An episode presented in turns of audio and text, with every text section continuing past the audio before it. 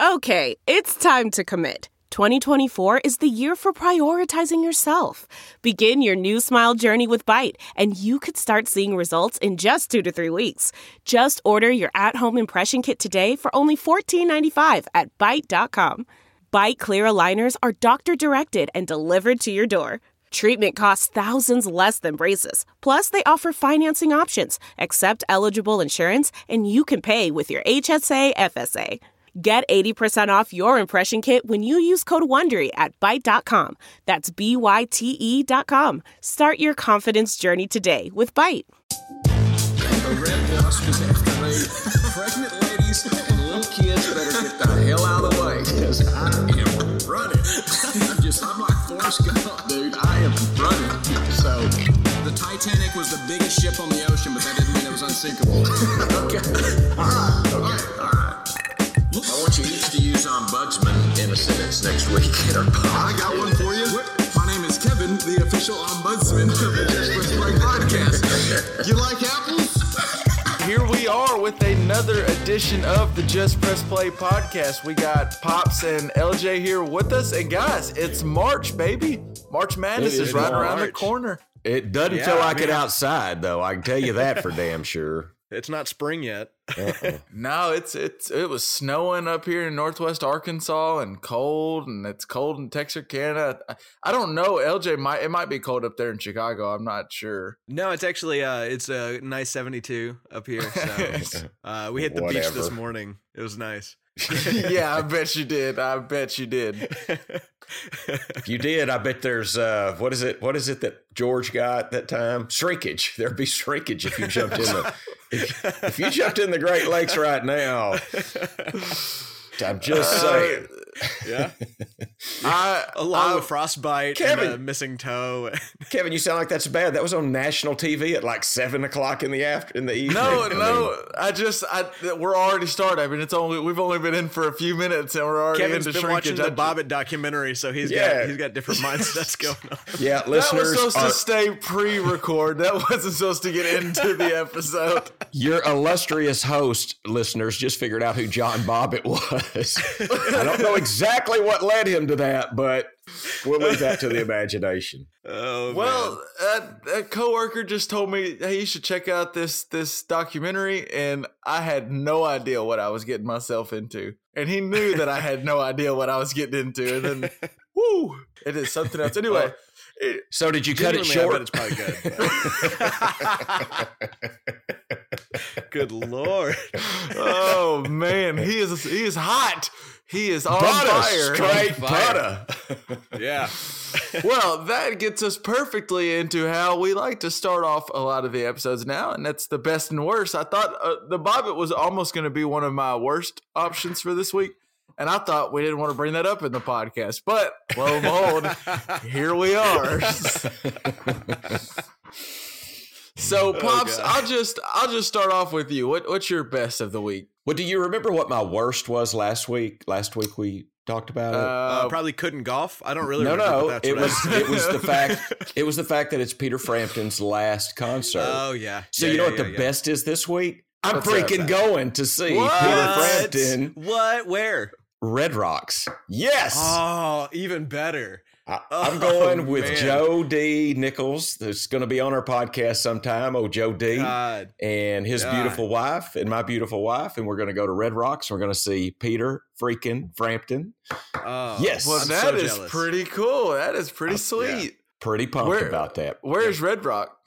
Red Rocks is up by Denver. Oh man. Remember Oh, that's Yeah, wow. So y'all are gonna have in the like country. That is probably the most beautiful outdoor venue I've ever. Well, it, it's not probably it's the prettiest imagine it- outdoor venue I've been to.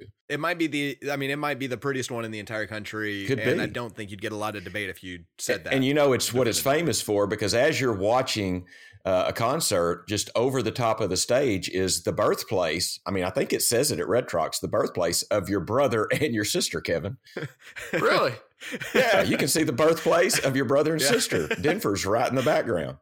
Man, I can't wait till uh till I have the the wherewithal on my bank account to just you know what I want to go see Peter Frampton at Red Rocks. You know, it's his farewell tour.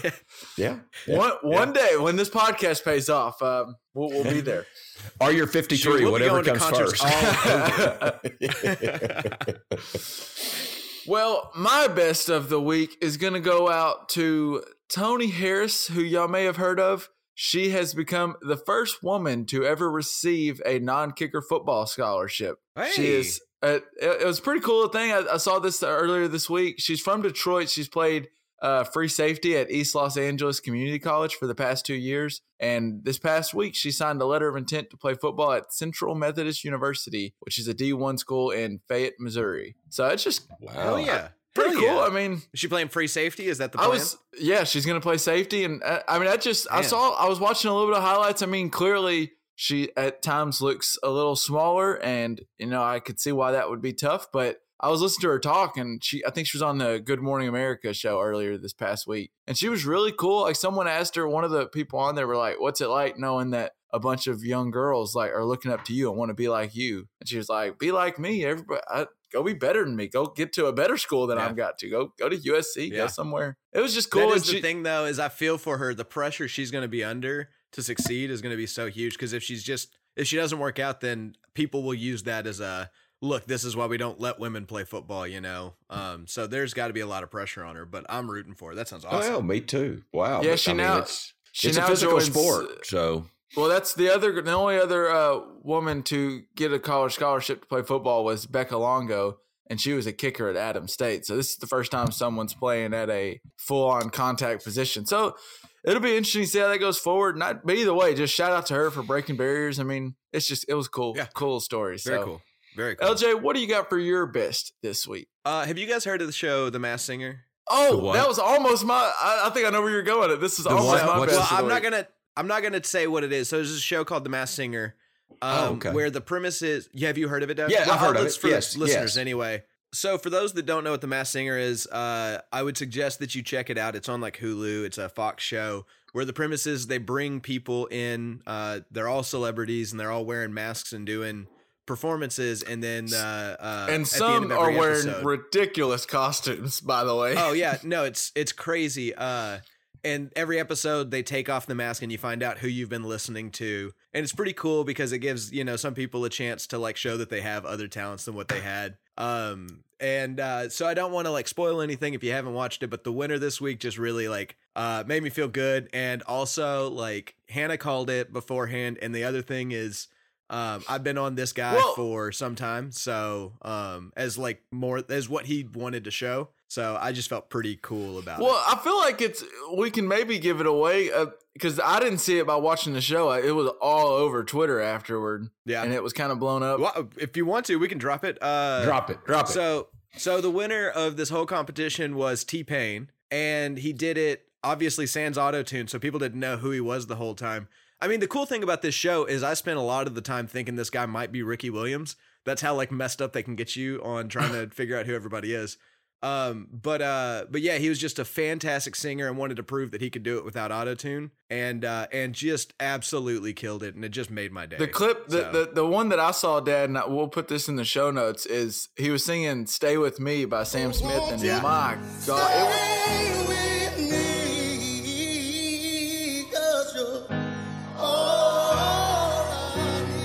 Oh my god, he's amazing.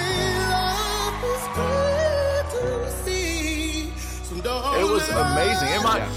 Sam Smith is really good, and T Pain's version. I'm not saying it was better, but it was it was really, really, really It might have good. been. And It might have been, and It uh, might have been better. It was uh, it was fantastic. And if you've watched his Tiny Desk concert, you probably remember that. I mean, he will shock you with what he does. It just like LJ said, Well, I didn't what- know how, what this show was. I'm like, who the hell is this behind this mask? He pops Yeah, off. well, and uh, I, that's the other thing is I kind of wanted to bring up that I think that's the one that got me into Tiny Desk concerts too. Was watching T Pain just blow me away because at that time, I mean, I I've always thought the man could sing, um, and he used auto tune as a tool instead of a crutch like a lot of people use it. Right. Um, Yeah. But then when I heard him do it without the auto tune, I was just blown away uh, with his Tiny Desk concert. And then this was just another like the whole world got to see this instead of just you know a relatively large YouTube audience. So it was he pretty did. cool.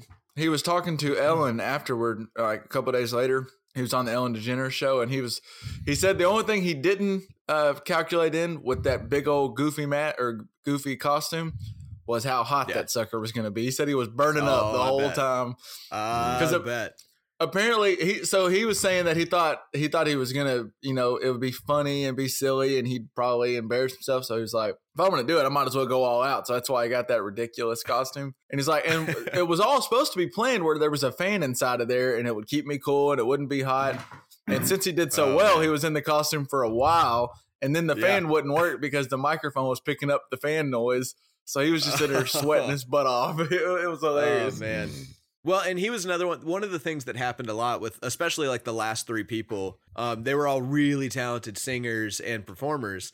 And so, uh, one of the things you notice is once they take off the mask, they're instantly so much better because they still they sing a little bit after they take off the mask or whatever, and to kind of show you know this was me. And they're all so much better. Uh, I mean, one I guess I'll I'll spoil another. Uh, Gladys Knight made it to second place, I believe, and uh, she was just you know she was great with the with the bee costume she was wearing but then she popped that thing off and i just was ready to cry hearing her sing like she was just that Wow. oh my god she's so good but uh Well, I gotta Yeah. imagine that does affect your singing. I mean, if you have a huge Yeah. costume on and mask and all this stuff, I mean, yeah well and she was talking a lot about uh uh connecting with the audience which is what the best performers in the world do right they just they find a way to connect to everybody in the room that's what dad always talks about that uh that prince concert he went to where it was like what 200 people in there something like that and how he was able to be a big part of that room and not just yeah he was like sharing a moment with everybody Yeah, yeah. When he Uh, was doing his you could- acoustic moment, it was so cool. Yeah. Yeah, and you could tell that that's like the difference you know like having all that on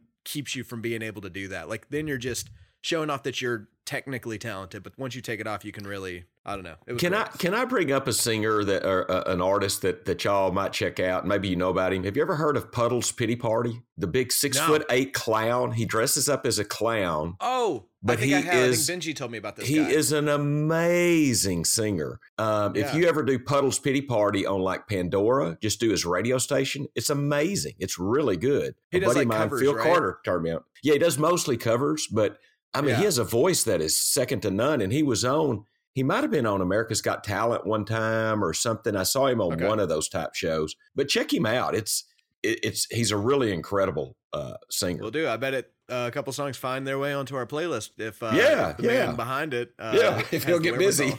Yeah. okay. All right, Dad. Let's go on to let, let's go down to the worst of the week. So I'll start off with you again. What do you have anything for your worst of the week? Well, a real quick one is is, and we talked about it briefly. Uh, clo- cloudy, cold, rainy weather. I need some freaking sunshine in my life. Yeah. I need some sunshine in my life. The other thing, though, and this is you know a little bit not a big deal, but did you see Mark Zuckerberg? They had they had a daughter, and did you see what they named their daughter? no, No, I didn't. what Max. They named their daughter Max. now I don't know if maybe that's short for Maxine, and maybe that I don't, you know, I don't know, but I just saw this because you know apparently he has sworn during Max's lifetime that he, he and his wife, I can't recall her name, are going to give ninety nine percent of their shares of Facebook to philanthropic reasons or or causes. So that was pretty Huh. cool. But I just thought they had a, a baby little girl and named her Max. That's Well- hey, I, my name's Lifford, so I mean I know I don't have a lot can't of talk about names at all on this right, show right, right, right, right, right. But I just thought that was peculiar. Uh, Did they say act, did they actually have a child or did they like build one? Cause isn't he robotic? Uh, he's not like a real human, is he? Well, he's a lizard I, I in a didn't human s- costume. So Yeah. uh, it, it was in an egg. Um, Okay, okay, fine. that makes more sense. I, was, I just didn't think they actually had a, a human birth since they're not Yeah. actually human. Maybe Max hatched. I don't know. So. All right.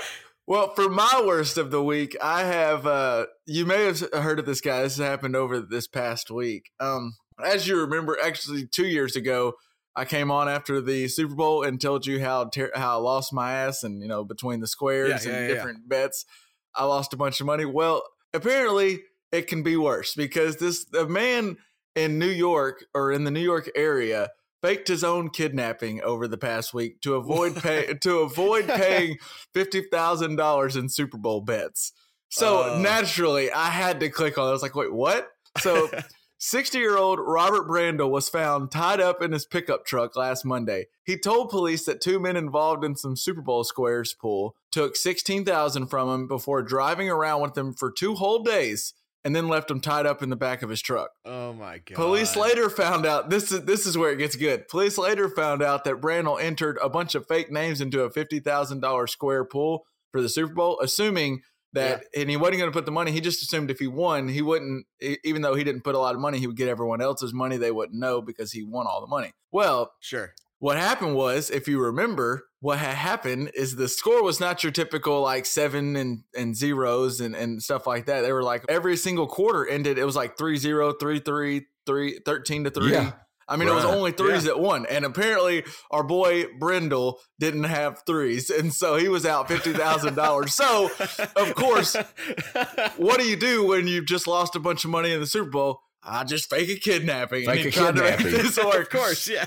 So now, now the 60 year old man not only is in the hole for 50K, but he's also being charged with fraud and falsely reporting an incident. So it's just, uh, Oh my god. it's been a rough go for, for my man, uh, what was his name? Robert Is it- Brandel. Yeah, I was That's wondering if his last No name was kidding. Smollett or something like that. yeah, I know. That's, oh my god. Maybe he was Jussie's or whatever the kid's name is, dad or something. I wonder. I wonder if maybe Good he's. Lord. I wonder if maybe he saw that. No, because that kind of happened after. Maybe he inspired Oh, Jesse yeah. Smollett. Maybe he's the one that inspired. it. I don't know, but I just can't Oh, believe. I just. boy. I can't believe the guy. wrote- Like I'm just trying to put this into your head. Like we've all probably lost bets and regret it, but he thought, you know. Here's what I'll do. I'll tie myself up, put myself in the back of my truck, and he did.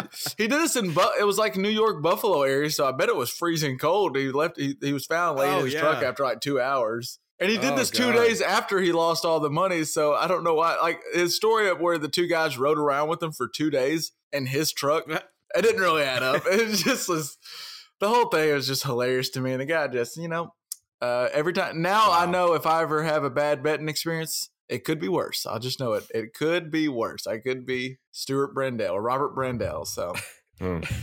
LJ, what do you got lord. for your worst this week? Um, well, I'm not exactly sure that this happened this week, but it's a soccer thing, uh, so I'm not exactly totally up to date about it. I just heard about it through a different podcast. Um, but this guy, okay, so we're in the the championship seasons in soccer, um, where they're playing for you know all the big cups and all the big stadiums, and uh, and a couple of a cou- like I think it was this week, this last weekend, uh, Chelsea played Manchester City in Wembley. Does that? I mean, do those names mean anything to you guys? They're those are like the big names. Yeah, I know you're Yeah. talking about. I, To- Yeah. To- Tony's Uncle Tony's probably rolling his eyes somewhere right now. But Oh, he's loving it. He's loving it. He's thinking about ankle rolls and um but uh okay, so there's this goalkeeper.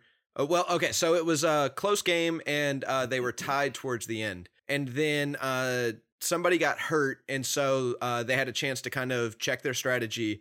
And so what Chelsea wanted to do was they wanted to put in their goalkeeper who specializes in shootouts because this game was likely to end in a shootout. And so they went to go pull the guy. His name is Kepa uh, Ariza Balanga or Balaga. I'm not exactly sure how you say his name, but the Chelsea goalkeeper, uh, he was supposed to get pulled out of the game so they could put in the specialist. And he refused to do so. Like they had put up the signs that said, like, send this guy out, pull this guy in, and everything. The coach had made the call, and he just refused to leave the game. So they left him in the game until the clock expired. And then once it went into shootout, they had to keep him in the game for the shootout. Well, So, like, you're isn't right. the most absurd thing ever? this did happen. You're right. This happened last week, and I saw just a little bit of it. But I did too. I saw it, but isn't isn't the other guy that they were trying to bring in like a specialist for this, like for shootout or like the? right. And That's then, exactly what he is. Yeah, he he's on the team for this situation.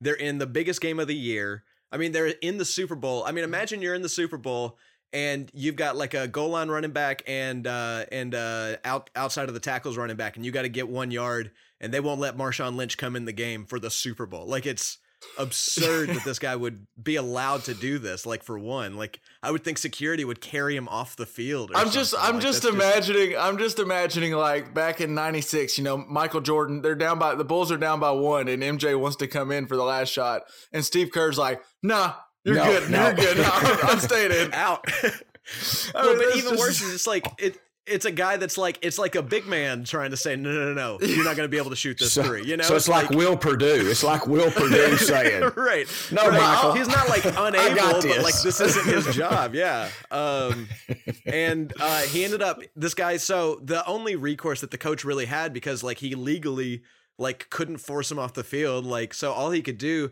was during the shootout he could have put like one of his like forwards or uh, midfielders or defenders or something like that in the goal for the shootout instead of a goalie. So he could have just had a regular player, but he didn't do that. He let the goalie that forced his way to stay on the field do the goalkeeping, and they ended up losing the shootout by uh, him missing a relatively easy uh, goal. So, uh, yeah. I, I "Why did he? Why did he furious. refuse to come off? What was he just? Well, they're saying now that it's a misunderstanding. Um, I, it's hard to always parse through what happens in sports, uh, in people's minds, Sure. obviously. Yeah, So, you know, maybe he I, I think what happened is I think this is the guy he he was the one that kind of like pulled a cramp or something like that and the coach was trying to pull him out and then he was trying to indicate to the coach, "No, this cramp's not that bad. I'm just trying to, you know, slow down the clock or whatever." Uh, I'm milking it a little bit. Leave me in the game. And then uh, the coach was like, "Well, I've already made my decision. Get the hell off the field." But by then, they had both kind of entrenched in like, "No, I'm good." And then uh, I do know that the coach, uh, Hmm. or I'm pretty sure that Chelsea's coach is English speaking, and this guy's first language is Spanish. So there might have been some sort of communication there too. problem. But um, yeah, it but it's absurd. It's just I Well, and It's I'm crazy. reading like apparently everyone in the locker room like likes him and they say he's a good guy and like he's not like a known like it's not like To in the locker room where he's kind of a headache. He supposedly he's supposed to be a good he's 24 year old good kid and just uh wasn't coming off got, the field. paid a ton of money to be there too. Like he's not like some scrub that's just like he happened to be the goalie today. Like he's he's getting paid uh 71 million pounds. Uh so I did see that he got uh, worth something. he's getting fined a week's pay for for refusing to leave the pitch is what their manager said. So I would just if I was like the ownership of that team, you either have to fire the coach or the goalie, I think at that point. Like I someone has got to be the boss here and if they're not listening to the coach, then like one of them's got to go. Yeah. I think you have yeah, to. like That's a fair. Uh, so fair one of the quotes is he said, "Although there was a misunderstanding on the reflection, I made a big mistake on how I handled the situation." And and LJ, you might be right. It could have been two different language, and there could have been a mistake. But if you're the coach of of a team, this isn't like little bitty Fort Smith soccer team. This is a big freaking deal. You got to figure out how to Yeah. get this communication across. I mean, it just doesn't Yeah. happen. You know, you can't have a miscommunication right. at that juncture. That that is wild. I I knew I'd heard a little bit of it. I didn't hear the names or the teams. I just heard that some like uh, soccer player would not come off the field. So I'm glad Well, and it's the championship, and it's in front of 86,000 fans there live, and it's in front of like probably a million people on TV. Like, it's absurd. I can't imagine how, You know like, I just, they surely don't even have a rule for that because that won't happen. It, it sounds like something that would happen to the Dallas Cowboys. Yeah. It does, doesn't it? It really does. Ezekiel Elliott's like, no, Coach Garrett, I'm good, or whatever. I don't know. Yeah. well, interesting. You bring up the Cowboys. Speaking of the Cowboys, they have they've now have a new player joining back. Well, he's not really new. It's an old player joining re, rejoining the locker room as Jason Witten decides to unretire. I don't, I don't really know which one is he unretiring to come to the NFL or is he retiring from broadcast? I don't know which one he's doing, but he's leaving the booth up Monday Night Football and coming back to the Dallas Cowboys. So I just Yeah. got to go first off to LJ thoughts. Uh, my first thought is uh, we won't have to worry about if he's lost a step because he lost all his steps like four years ago. so um, he's not going to be the, the blur out there or anything like that. But I don't know. I'm kind of glad he's out of the booth. I'm I don't want to see him get hit too hard, but I know he'll take it. I just I, it feels like his brain's a little addled already, and so I'm a little nervous about him. But Yeah, don't I think We'll we really need to start do like speed up the CTE study and process maybe for for Yeah. But I I'm kind of with you. I'm glad he I'm glad he's not in the booth. I love Jason Witten as a player. He was a great Cowboy for a lot for a long time, but he was just not Mm-hmm. good. He was not good in the Monday Night Football booth, and so I'm not upset that he's leaving Yeah. there. But uh, I yeah, I don't know about. He was losing a step three years ago, and then he took a year off, and now he's coming back. I just. Yeah. That man, it, it, it was looking hard to run. It's I'm already forced to watch Dirk run during basket during NBA season, and I, that that that hurts my knees just to see my man Yeah, go around the, the court. light at the end of the tunnel's there, and so now you got to wait till football season where it's not gone yet. So Well, my first thought was he's a Hall of Fame tight end. He's not a Hall of Fame analyst. So there's just he's no doing doubt. what he's good at. That's he's doing sure. what he's good at. I, you know, you talk about he couldn't. I mean, he runs better than Dirk. I mean, Yes, so, I he mean, does, so he do does. I. I mean, so well, does a see, toddler. I mean, it's been I a mean, bit since I've seen the man run, but well, true, but you know, he never was a blaze, and he he gets open. I mean, I, I think the biggest thing, and you're probably leading towards this, but they got a lot of young tight ends on that roster that Jason Witten will provide invaluable uh, resources to, and he's probably a coach in waiting. well, you that's know, what it almost seems like he's going to be like That a player sense. coach kind of thing. Yeah, yeah, exactly. I just that's he needs what to see get. Gronk's number to try to get a hold of his brace guy because we'll see what happens. But Yeah. So Jason Jason Witten released a statement afterward and said, "The fire inside of me to compete and play this game is just burning too strong. This team has a great group of rising young stars, and I want to help them make a run at the championship. This was completely my decision, and I'm very comfortable with it." Now that last part sounds like what. Like when you Right. when you've been kidnapped and they're telling you to make it sound normal, that's like what you tell you to say. So I was a little, right. I was a little perplexed there. I, And did he go, Oh, yeah, and have you heard me in the booth? you know, that's what he should have said. I, I heard a tape of me in the booth and decided, Oh, God, I better do something else. So actually, uh, I was talking to uh, mom about this earlier this week, and she brought up an interesting point. And then I, I went as soon as she she said she had read it in an article or something, but then once I started thinking about it, it was so true. But like, it's it's interesting to see the two ways Jason Witten and Tony Romo's career and post career kind of went, where Mm-hmm. Romo was the always criticized, always the guy on first take they were talking about. He was the reason the Cowboys lost, Yeah. that they lost, and stuff like that. And Witten was never criticized throughout his whole career. He was always praised as a great tight end, a great leader, tough guy. I mean, there was just you never heard a bad word about Witten except for maybe that he was getting a little slower in his older age, but still people loved him. And then Yeah. they both went on to do announcing, and Romo i- is completely switched. Everyone loves Romo; he can do no wrong, and Witten couldn't Yeah. do anything Can do right. no I mean, right. he just yeah. Right. That's very accurate. And the other And thing I is, think- I feel like if Romo said that he was going to come back and play football, then I think I'd be pretty excited to see where he lands. Like I feel like I'd be ready to watch that. Whereas Yeah. Witten, I'm a little trepidatious. So Yeah, yeah, they totally fair. flopped. And it- Yeah. I think it's just it probably is tough. Uh, one, I think uh, Witten kind of showed us that a lot of these guys that are really good at, at up in the booth and calling games, it's just not as easy as it looks. Like it is kind of hard to sit there like and be recorded for the whole game and not say Yeah. something that sounds stupid. Honestly, it's fantastic. Like it really does make it. It shows you how hard like uh Bob Costas works and how Al Michaels Right. works. Like that's such a tough job. But I bet it. I bet it was tough for Witten as a guy who just like Romo's one of those like we talked about. He he's ta- he's received a lot of criticism in his career. So even when people you know didn't like him predicting plays or something at the top, he's he's so used to hearing people bash him and talk So crap what? about him. He doesn't. He's just going to Yeah. be him. Or Witten, True. on the other hand, is not used Has to never really heard criticism. yeah, he's not used to every Straight Tuesday facts, yeah. morning when he pulls up his computer. It's just a million articles. Like it almost got like at one point it was getting kind of harsh. Like it wasn't just like making fun at Jason Witten. It was people like hating Jason Witten, and that yeah. for someone who hasn't dealt with it, that's probably really tough. I've never obviously dealt with anything like that, and I would think that does change things. And it almost seems like he's Yeah. coming back to the field more so to get away from the booth as a reason to get out of the booth. Maybe Uh, Yeah. it was interesting. Uh, Yeah. I wanted to ask you guys, what do we think? Who, who do you want to replace Jason Witten in the Monday Night Football? Booth. Is there booth? any question? I mean, Yeah, I, I I want Tony Romo for Monday night. That way I know I'm going to hear him every week. I, that's what I want. Well, Tony Romo Yeah. still has I- he has a year left on his CBS deal, and he'll be a free agent, which I would think everybody in I mean they're gonna the, the bidding war is gonna be out for Tony Romo when his contract goes up. Uh, I would like him in the Monday Night Football booth. Another guy I was interested. He's got a year left on his contract too. Uh, but do y'all ever watch Good Morning Football? Yeah, on, son. on NFL Network. Well, Nate Burleson's on there, and he's called a few Thursday games.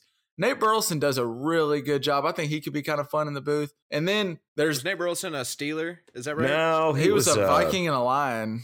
Yeah, Oh, Yeah, right, right, right, receiver. right, right. Okay. but he wasn't. Yeah. You know, he was a third receiver, wasn't he? Probably Yeah, at he was- best, he was you know? always- Second, I think, but second, third. Yeah, he was always good, but not just great. You know, he played alongside like. But always liked him. He played hard. He was a, I, I like Nate Burleson, and he. I'm like you, Yeah. Kevin. He's good in the booth. You probably heard him, Kevin. Pro, uh, uh, LJ somewhere. He's Yeah, because sure you said he's called a couple of games. You said Yeah. right. He called a few games and he does like the pregame stuff with CBS. Mm, So you've probably seen him doing stuff, but I think he's pretty good. And then the other big name that's popped up, and it was the one they tried to get really hard last year, I think, before they got Witten, but Peyton Manning's name is coming back up. Yeah. I, I think he could I'd be, be interesting in interested the booth, but I, I don't know why Peyton Manning's interested in working. That that dude's getting paid a ton of money just to be Peyton Manning right now. He just does a, a commercial here and there, and does does those little detail Man. things. I don't know if you've ever not worked for a good amount of time though. I I'd want to work. You know what I mean? Like I I'd if I were Peyton, I'd be looking for something probably right now. Well, But- yeah, and I, and th- what's interesting though with this whole Witten stuff is maybe Peyton Manning and all these guys take a step back and go,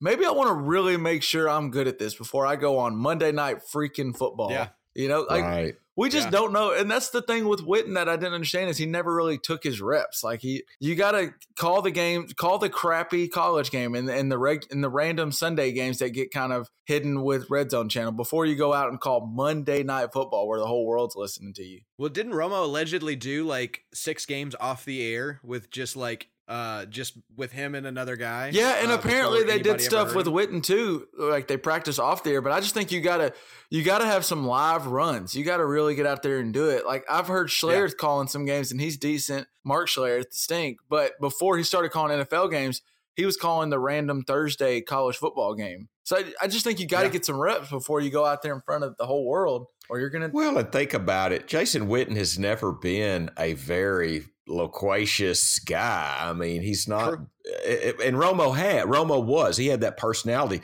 Peyton Manning, his personality is amazing. I think every commercial, maybe they let, make him look fantastic, but his commercials are fantastic because he looks like he has so much personality. I think he would do good. Witten, Witten is a guy that I mean, you know, I played football years ago, but he was one of those guys that sh- he's there every week. He's a he's a pillar of the of the locker room, no doubt. But he's he's just not a very gregarious, uh, humorous, fun kind of guy. Yeah. So I, Yeah. you could see this happening to Jason Witten. I think is is what I'm. I guess I'm getting at. Yeah, yeah, yeah, yeah. I think Peyton Manning will be good. I do think. I mean, he probably needs to call a game or two, but I think Peyton Manning would be great. I would Yeah. think so. The only thing I I, would I would suggest, or if, if you've watched any of those details with Peyton Manning, I've never watched a full episode, but it's the thing he does on ESPN Plus, and I've seen the snips they'll put on like uh, on ESPN on SportsCenter or something.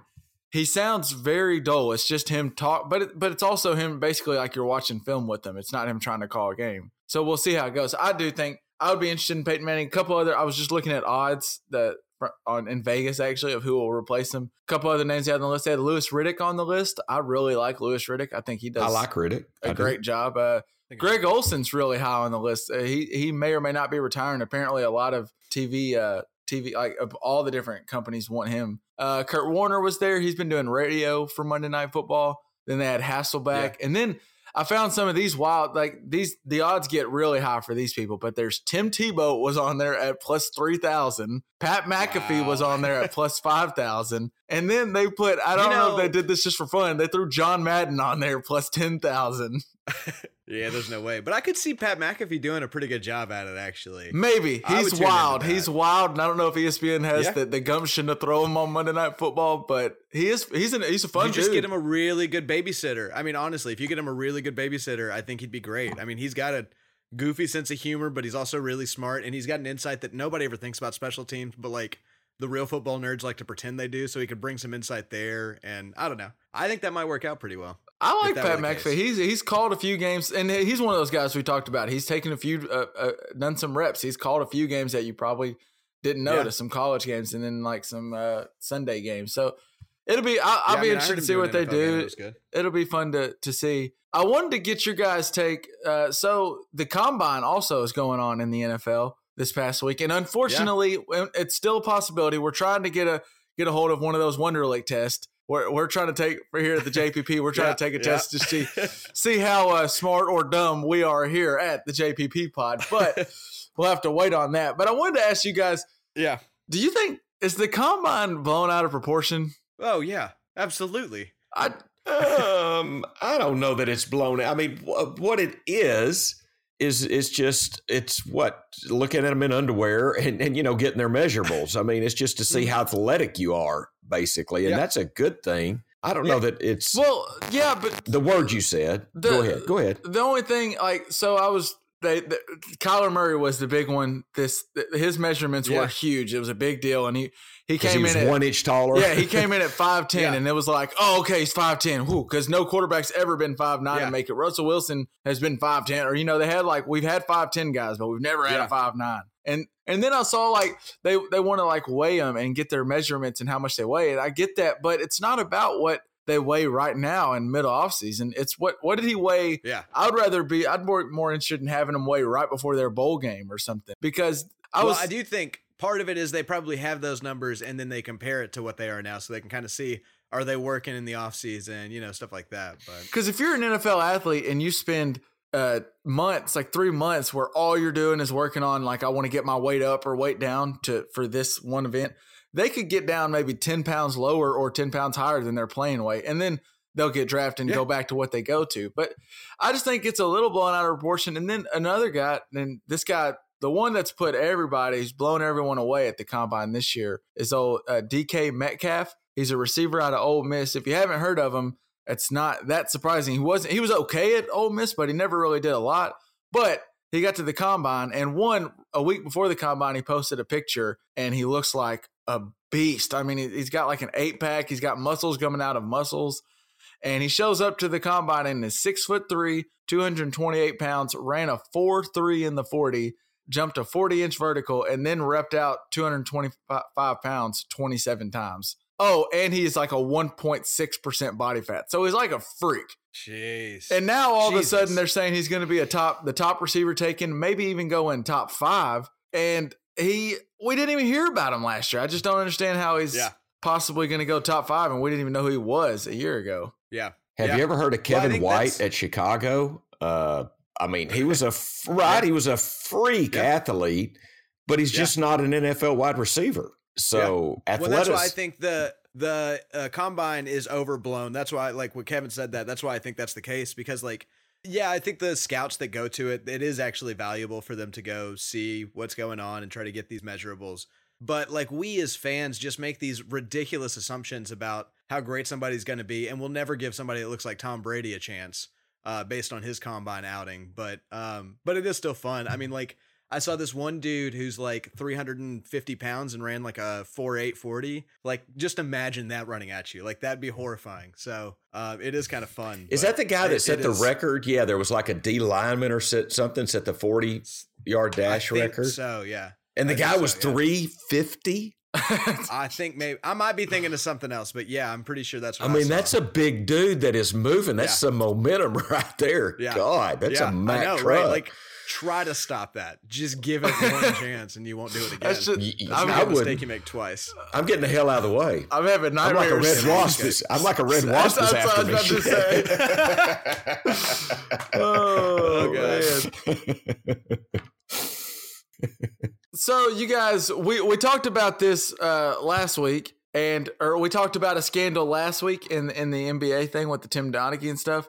And now, guys, I have I don't know if you've heard about this, but the next big scandal in sports is upon us. Uh, You may or may not have heard about Okay. this, but the world's number one, number one in the world bridge player has now been banned for testing for a banned substance. Yes. I saw that. I kind of wanted to get Tammy's thoughts on that because she's a big bridge player, right? Bridge, you said bridge, Bridge. card, yes.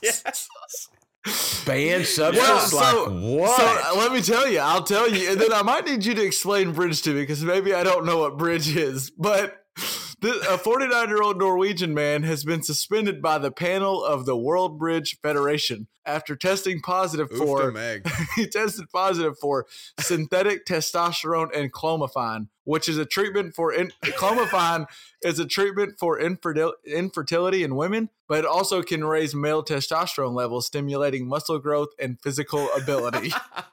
so I don't know How does that help your bridge playing? Yeah, well, the, We've been going to the wrong bridge games. That's what I was wondering if maybe what I thought was bridge was something different because this man's trying to get jacked up for, for bridge and Yeah. apparently Well, it's bridge building is what he's playing. So yeah, so I, I was looking a little further because I'm like, you know, like what the hell? That doesn't seem like it would help him in, in bridge. And the bridge policy is based on the World Anti-Doping Agency, which has brought down the likes of Lance Armstrong and, and cyclists and runners. They just they Mm-hmm. follow the same guidelines in the same list of banned substances. And But they're looking at bridge players. what? and then the article I was reading, a fellow bridge player was asked about the suspension, one of the guys he competes with, and he said, You know, it seems a little odd to us bridge players, but it is his responsibility to avoid substances on the anti doping list, even if those drugs probably aren't helping him in any way for bridge. Uh, but Wow. Well, that okay. Wow. So that almost smells like a setup, then, right? Like, why would he be like? Is he an athlete in some other sense, or is he maybe he's a bodybuilder? well, it's possible. like, it's possible he's thing, he's he's nearing fifty. Maybe he just was trying to boost up his T scores. Maybe he had a low T score and just wanted to boost up his scores and then took the wrong thing. increase egg production. I don't.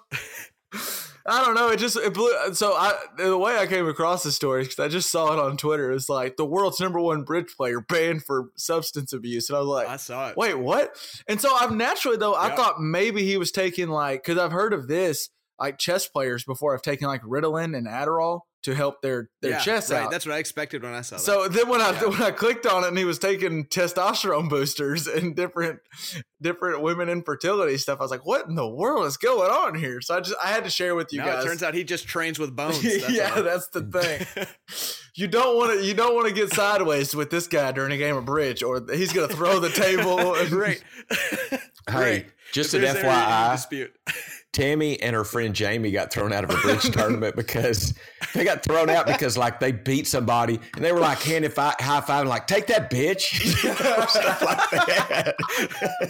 I mean, Did I they think they were kind of being levels after? I mean, yeah, they might maybe they're taking testosterone supplements. I mean, I think they were just kind of being funny, but they were like, I mean, they were like that because you know you play bridge at the country club and stuff like that. There's a level of decorum, and they're like, They're they're they're. "Hell, how do you like them apples?" They're, they're playing it like you play some dominoes out on, on on the front porch where you're throwing down Right. the bones and domino mother. okay, oh God. Well, switching gears now a little bit, we're gonna get it. We talked some Oscars last week with and some movie awards, uh, some Green Book and Roma Yeah. and different things, and uh, now some more news is coming out as, and I, I kind of want to get your guys' thoughts on a group of Academy members led by the director branch governor Steven Spielberg are pushing for a rule change, and they don't, and it's basically it sounds like they don't want Netflix movies such as like Roma was Yeah. during this year's award to have a chance at winning different Academy Awards that these these movies like Green Book and and movies that go to theatrical releases go. I think what I saw one thing was they want to require a movie to have an exclusive theatrical window for at least four weeks to be even eligible for major Oscars. So first, I kind of want to I, I want to throw over to LJ first. At what why why is this important to them that you think, and do you think it's important at all? Like, what are your thoughts? Well, I mean, I think uh, honestly, what I think is that uh, some studio has asked uh, Steven Spielberg to push this because I, I don't really feel like this is the type of thing that he would push for. Um, but I don't know him personally, obviously.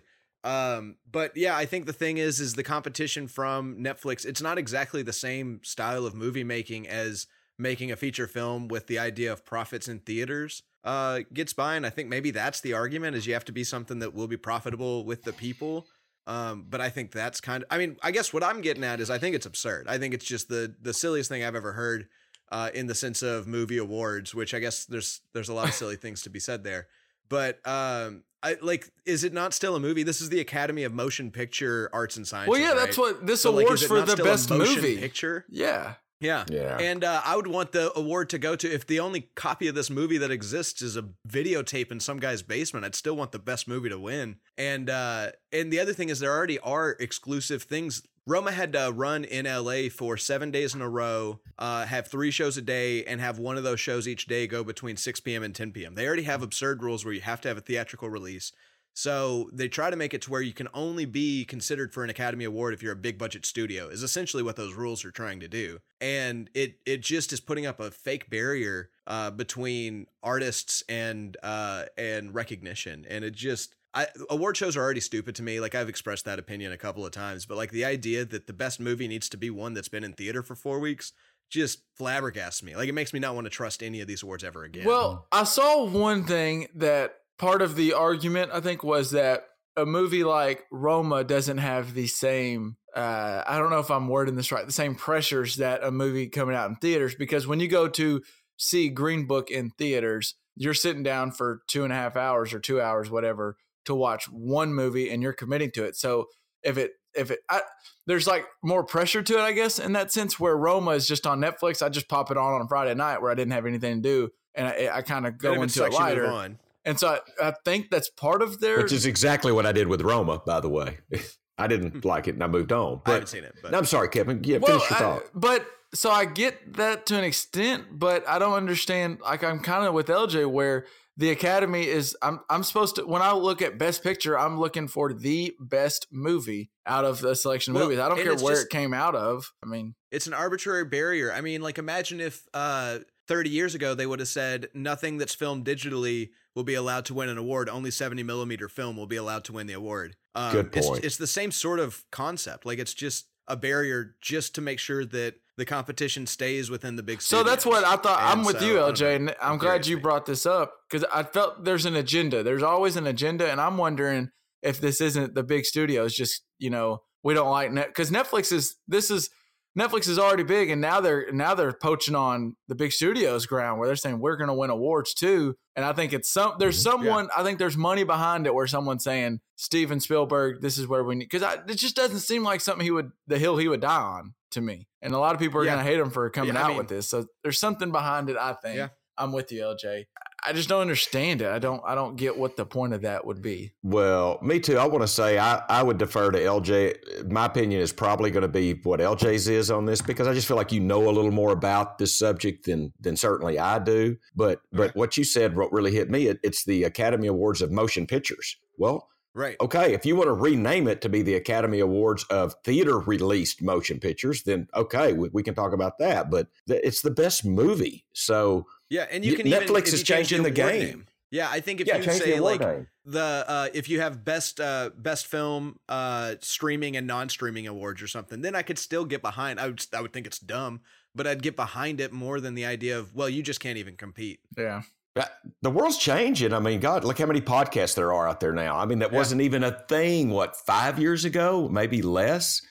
Uh, Yeah. uh, digital content and how we receive and digest it is completely different than when I grew up, than it was different when y'all were in the house with me. I mean, it's, It, yeah. It's Yeah. completely it's changed. changing. well It's and com- imagine if the grammys had an award and to win best album you had to have sold 80,000 units at a record store like that's just not the way the world works it just doesn't happen It, right, right. Totally agree. Speaking of Netflix, and we mentioned them, and I've I've kind of here recently, the past few days or past week or two, I've been kind of I, I didn't realize this, but Netflix has a million different stand up things. Like uh, every single comedian out there has a Netflix special. I think if you don't, then I guess you're just not like I feel like you you- you're not a, you're not a comedian if you don't have a Netflix special nowadays. So with that being said, I've I've been watching some different stand ups and some I kind of went back and watched some old ones because I watched a, a newer Dave Chappelle and then I went back and watched like a Richard Pryor and I've been just just been Yeah. watching a few different ones and something I thought about while watching it was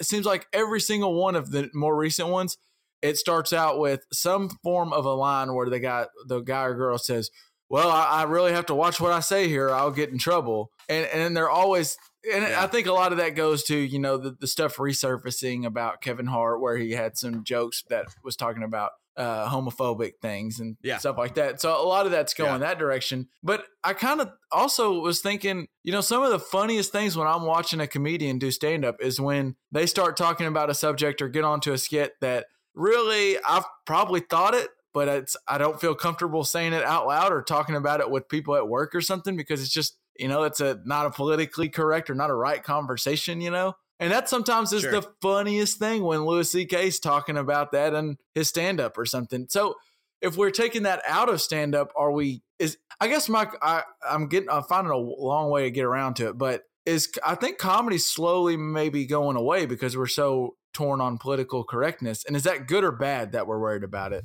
Dad? okay, it's bad. I mean, political correctness is is is overwhelming, and I, I think it almost. I'm going to just say this. I think it sucks a little bit. You know, I'm so tired of everybody being politically correct. Um, the best humor to me is when a person finds humor uh, in well that is on the boundary of tastefulness but then yeah. they make it with a happy ending. You know, it, it has a happy ending. Robert Kraft could maybe relate to that. anyway, but that's what humor is. So you take something that's a little uncomfortable. I did that accidentally, but and then you find a funny way to end it. I mean, come on, that's what it is. Let's now. I, w- I was going to say I am a a white man uh, of middle age descent, you know, or middle uh, middle age, and I'm heterosexual. So middle age descent. I mean, well, yeah, that was a wrong word. That was. Come see, from humor, a long line of middle aged people.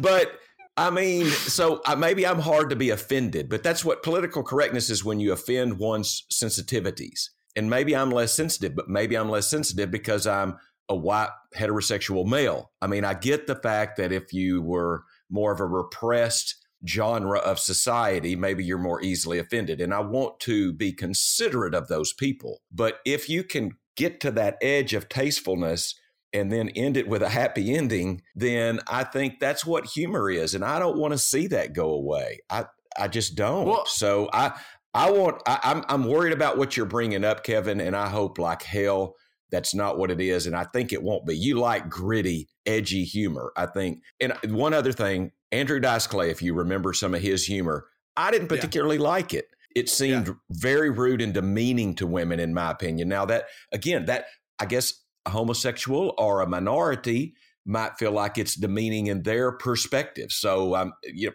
it, it's fair that perspectives are different. But I personally didn't like Dice Clay that much because I found his stuff just taste it, it, it was across the line to me. Yeah. But I just wish we would all be more tolerant. If it if it ends happily, it's it's just it's funny. If it makes you laugh, it's funny. That's it. it does it make you laugh? Well, then it's funny. I have a thought. To, I want to get LJ. What what what what do you think? Well, I th- okay, so one thing I want to say about it is like, is comedy dying? I think, of course not. I think one of the things I learned this from Chuck Zack in AP US history. Uh, shout out to maybe the best teacher I've ever had. Um, but he uh, he taught us that the world is a pendulum and the and our views are pendulums. And what happens is we'll swing all the way to the left on one thing. And so in this, it's political correctness. And what always happens is we'll swing right back the other way. Yeah. And uh and it'll just keep happening until, you know, eventually the pendulum will probably die down somewhere in the middle where pretty much everybody's happy. Um and you know, that's why people like Andrew Dice Clay or Carlos Mencia got famous is because they were offensive in a time when it was probably just the edge of it's not okay um and so they kept they pushed those boundaries and and that's why but i i think the thing that i want to throw out there is that um a bad comedian is one that relies on offending you to be funny. If you can't make somebody laugh without offending somebody, I mean, people are going to get offended. Jokes are offensive, but like if you're if you're punching down at somebody, if your joke is uh you're gay and that's the whole joke, you know, then that's really not a good joke. That's just uh that's just picking on yeah. somebody. Like that's just a schoolyard joke if you're getting paid millions of dollars to to sell a stadium out, then I would hope that your jokes are better than just picking on somebody on a school playground. Um, and so I think that a lot of people say that because you know it it starts out the air of uh, hey, I'm a little bit edgy. And so the audience is like, okay, let's see what happens here. And it kind of gets people a little bit excited. I think that comedians aren't probably really that worried about it. And if they are, they're probably not good comedians. Um, it's a good and, statement. And I'm not to say, not to say that like um, people that make tasteless jokes are bad. It's just you know I'm not yeah like it, I'm all about having my buddies uh, make awful jokes. Like I think that's fun. But then if you're selling out a stadium, you got to be better than my buddies. Like that's just fact of my opinion, uh, which is not a real sentence. Uh, yeah. Uh, but well, um, I don't know. I I think I think when you punch down at people, then that's a problem. When the punchline is that uh, because she's a woman, ha ha ha ha, then like you're the worst. Like that's just not that's not comedy. That's just being an ass. Well, and that's kind of I thought about this too because I was I, I thought about the Kevin Hart thing and some of the jokes that he was getting uh, killed for in in retrospect. And when he made those jokes, I, I found them hilarious, and I'm kind of I was I was thinking along the lines of like maybe Dad would, where I was like, oh, could just quit being so offended by everything. It's just fun. he's being funny, but that's me coming as a a straight white man who there's not as much like I can say, yeah, they people can make fun of me. I don't care if they call me a cracker. Like that's the that's the normal white response,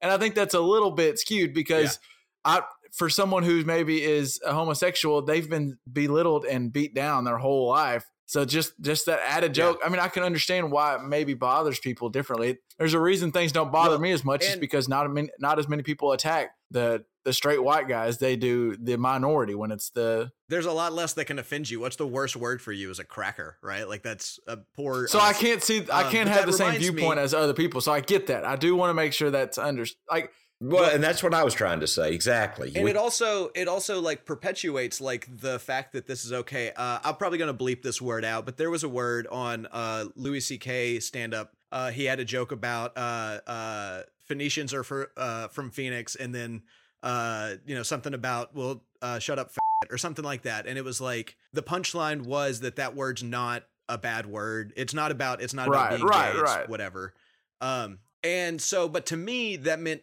that that showed me that that word's okay. And then i started meeting people in my life. I actually you know started getting a little older and started being around people that were different than me and started meeting gay people that got the shit beat out of them when they were in middle school and high school and got called that word. And so now that word brings back these memories of that awful awful day um, or that awful awful year or whatever. And so just because louis ck said it and i laughed because he crafted a good joke around it i then thought that that word's just okay to use anytime and so i think i think you learn uh, through comedy what's okay and what's not okay and sometimes sometimes using offensive humor for the sake of offense will teach people to think that way. Uh, does that make sense? I, I feel like I'm rambling, but I I think you are a little I bit, can, but I, I can say that good.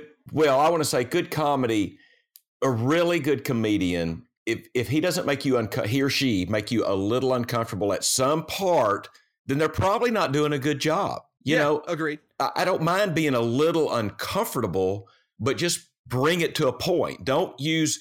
It's like you, there were so many comedians that would be funny by using profanity gratuitously. If profanity fits in the joke and makes it funny, by all means, I don't mind an Right. f bomb. I, I just don't mind it. But if if you're Right. f bomb, f bomb, f bomb, ha ha ha, that's not funny. Agreed. So so I think Agreed. I mean if Um, that's kind of where you were going, I mean I don't Yeah. I don't mind you using that the the the f word now. Can we say that uh, uh, Sure. or the n word? You know, I'm not trying to hurt anybody's feelings by that. Um, Right. But if it's funny in the sense of a joke, so I'm okay maybe with where it. we're getting I- to. Well, and and I agree with on what you're saying. Just real quick, I agree with. I think all uh, good art should make everybody in the room uncomfortable at some point. Like, yeah, if it doesn't make you uncomfortable, it can't affect you. Uh, like I've never seen a show that just made me happy the whole time, and then I came away with a changed perspective, or I came away thinking about something new. Like I just ended up killing time if it's just made me happy the whole time. So yeah, I think uncomfort is a is a hallmark of all good art, but there is still like uh, yeah. I, well, I I, so I think sure. I think to say that. maybe we've we've you've kind of answered the question that I asked at, the, at originally. Both of you guys have, and I think it's comedy isn't isn't dying. It the the, the shitty comedians who rely on the profanity or rely on you know beating punching down like that. Those moon meanness or I- those yeah, those meanness. comedians are, are gonna f- go away, and that that's fine. That's okay. Like I I threw on yeah, one of Dave Chappelle's more recent ones, and that dude is just freaking funny. Like he's just a good Yeah. comedian, and the good ones don't rely on.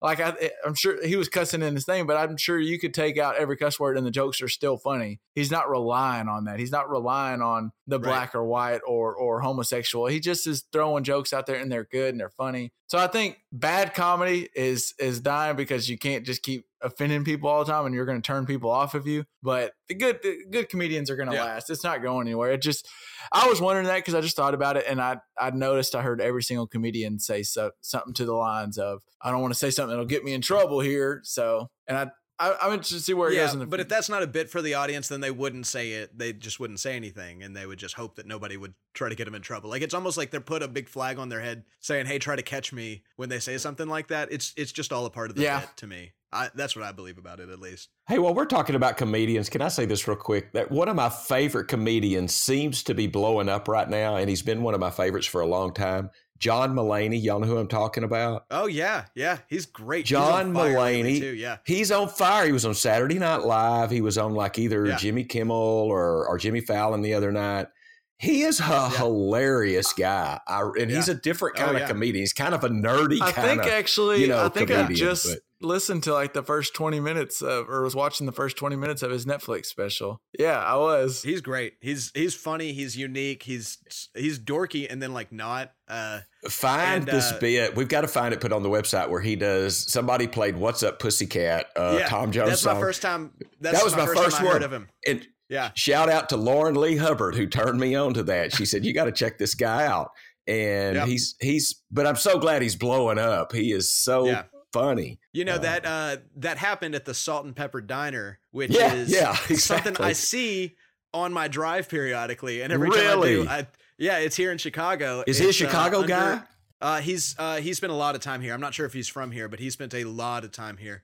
And so every time I drive by there, I can't help but burst into "What's new, pussycat?" It's- oh, it's it is so funny.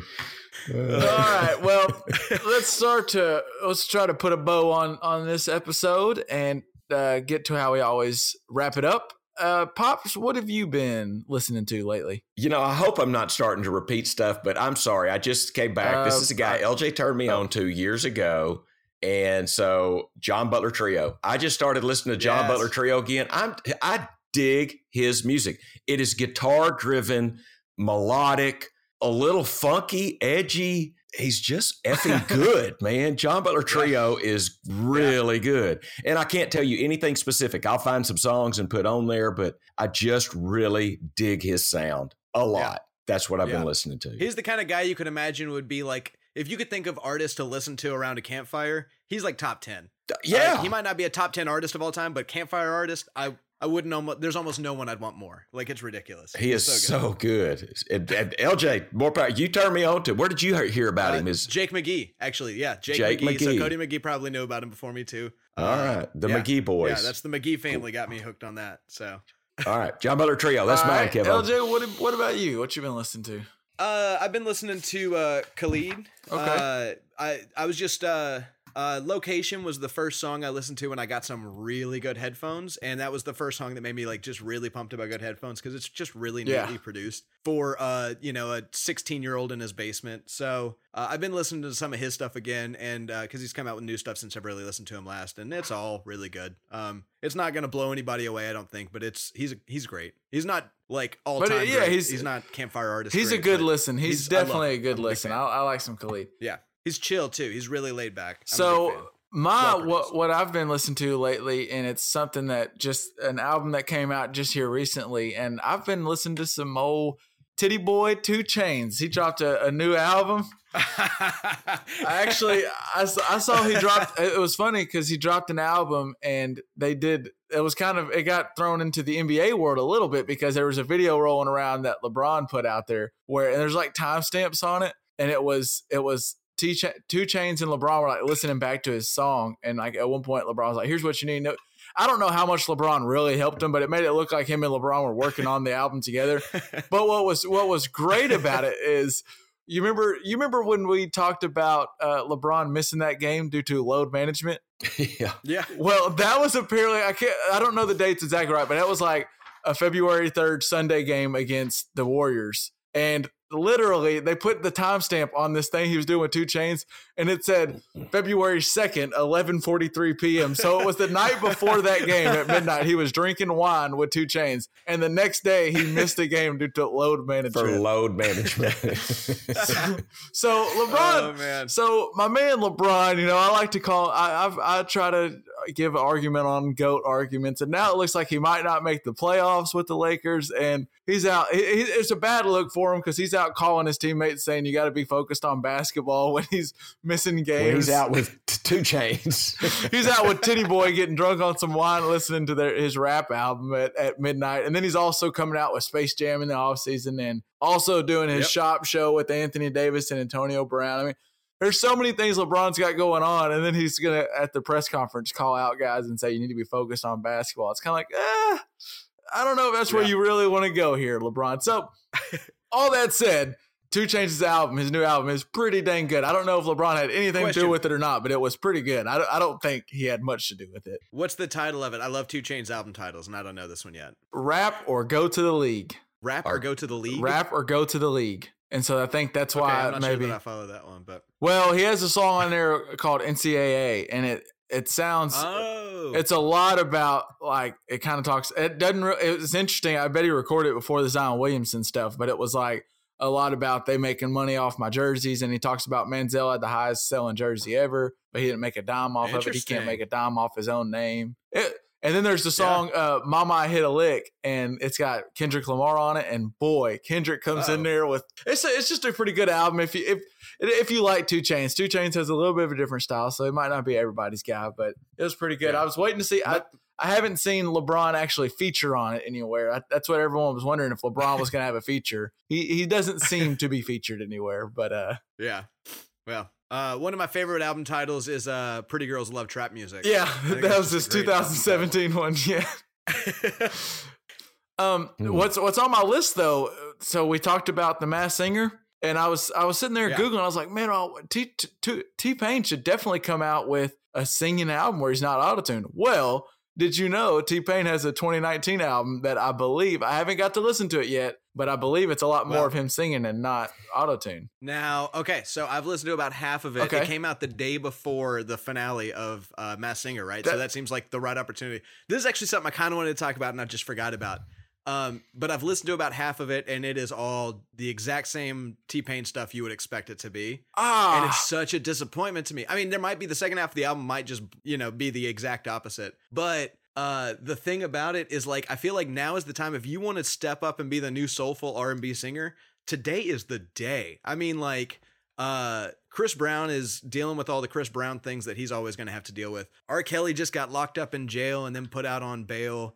Uh, the Weeknd hadn't put out an album album in a while. Uh, uh, Frank Ocean hadn't put out an album in a while, and so T Pain could, after showing off to the entire world that he can sing like an angel, come take that crown, and then he put out You're right. T-Pain The, album. And the it's just- throne is for the taking right now. Like there's like Yeah. we need someone Yeah. to fill that void, and that really Yeah. kind of I, I say that bums me out. I I love old T Pain. Like you throw on buy you a drink, that's like my childhood Yeah. song. Throw on bartender. Yeah. I'm in love with the stripper. I'm Yeah. I'm with all of them. yeah. But when Well, and uh, I'm sprung. By the way, did you know that's about the woman he's currently married to? really, no, I did not know that. Yeah, that's pretty cool. but I just when I heard him on Masked Singer, and I I was like scrolling around looking him up on Twitter, and I saw someone say like someone who was verified, so I wanted to see his replies because they get a bunch of replies, and it was like, man, why why doesn't T Pain come out with an album of him singing? And then someone replied to it was like, actually, go check out One Up. It just came out tonight, and I was like, oh. So this must be that album. Well- I'm like you, LJ. I thought this has to be that album, and then I'm, Yeah. I'm a little bummed to know that it's not. Even though, Well, and let's see, let's see. The first half, and it's good. Uh, uh, ha- it's my dog's birthday is a pretty cool song. Um, there's some fun stuff on it, but but definitely maybe the second half is exactly what we want it to be, and maybe he takes that throne, um, and and just holds on to it, doesn't let it go. We'll see. But I hope so. I like I like some T Pain. Every time I've heard him talk, sing, I just he seems like a cool cat. So I, hope, I hope we get more T Pain in our life. agreed. Yeah. All right, I think that'll probably wrap us up for another week of the JPP pod. Do you guys have anything else before we get out of here? Hopefully, a, a, a warm front Think I'm comes through here and we get out God, of this. it'd be next weekend, I hope. But It's it's damn near spring. sunscreen? Yeah, it's damn near spring break, and I can't go outside without three jackets on. So it, it, I, I'm I'm You sick know- of all this ice. You guys are talking about missing the sun. I'm talking about missing the rain. I want the rain to come back. It's been not it hadn't been warm enough to actually be liquid as it's coming from the sky in probably three months or something. See, I've Dude, you I live in want the sun. Chicago. You live in Chicago. You know this is the way it is. This is I the know. way I'm it just is. saying. I don't even. I don't even strive for the sun anymore. That's too far of a goal. I just want raindrops. Rain. Well, he's he's a man that doesn't ask for much, people. He just wants a little bit of rain. All right, well that'll do it for another episode. By the way, check us out on Apple Podcast or Spotify. Give us a rate and review or anywhere that you get your podcasts, and you can find us on our website. Alexa, subscribe to Just Press Play. then unsubscribe and resubscribe. Uh, and you can also find our show notes over at our website. That's at jpppod.com. And you can also find us on Twitter and Facebook. So hit us up. think that'll do it for another week. Peace out. Peace. Peace. I noticed, by the way, uh, listening to the last episode when uh, I was talking about, I was trying to understand John's question while I was saying it out loud, and you can tell, you can't tell whether I'm full of shit or not, but you can tell whether I think I know what I'm talking about. because I just go like into just straight ums over and over and over again when I'm like not sure. You can, you, my confidence comes through, and I think I know. You can tell you can tell when LJ's just spewing shit and when he actually thinks he knows what he's saying. right, right. You can't tell if it's true or not, but you can tell that I think it. I'm gonna go ahead and open these notes up as a PDF just to be safe, because sometimes. What is that we're looking at? Is that your hand or like a close up of your butt cheeks? Oh, it's your hand. Okay. A close up of my butt.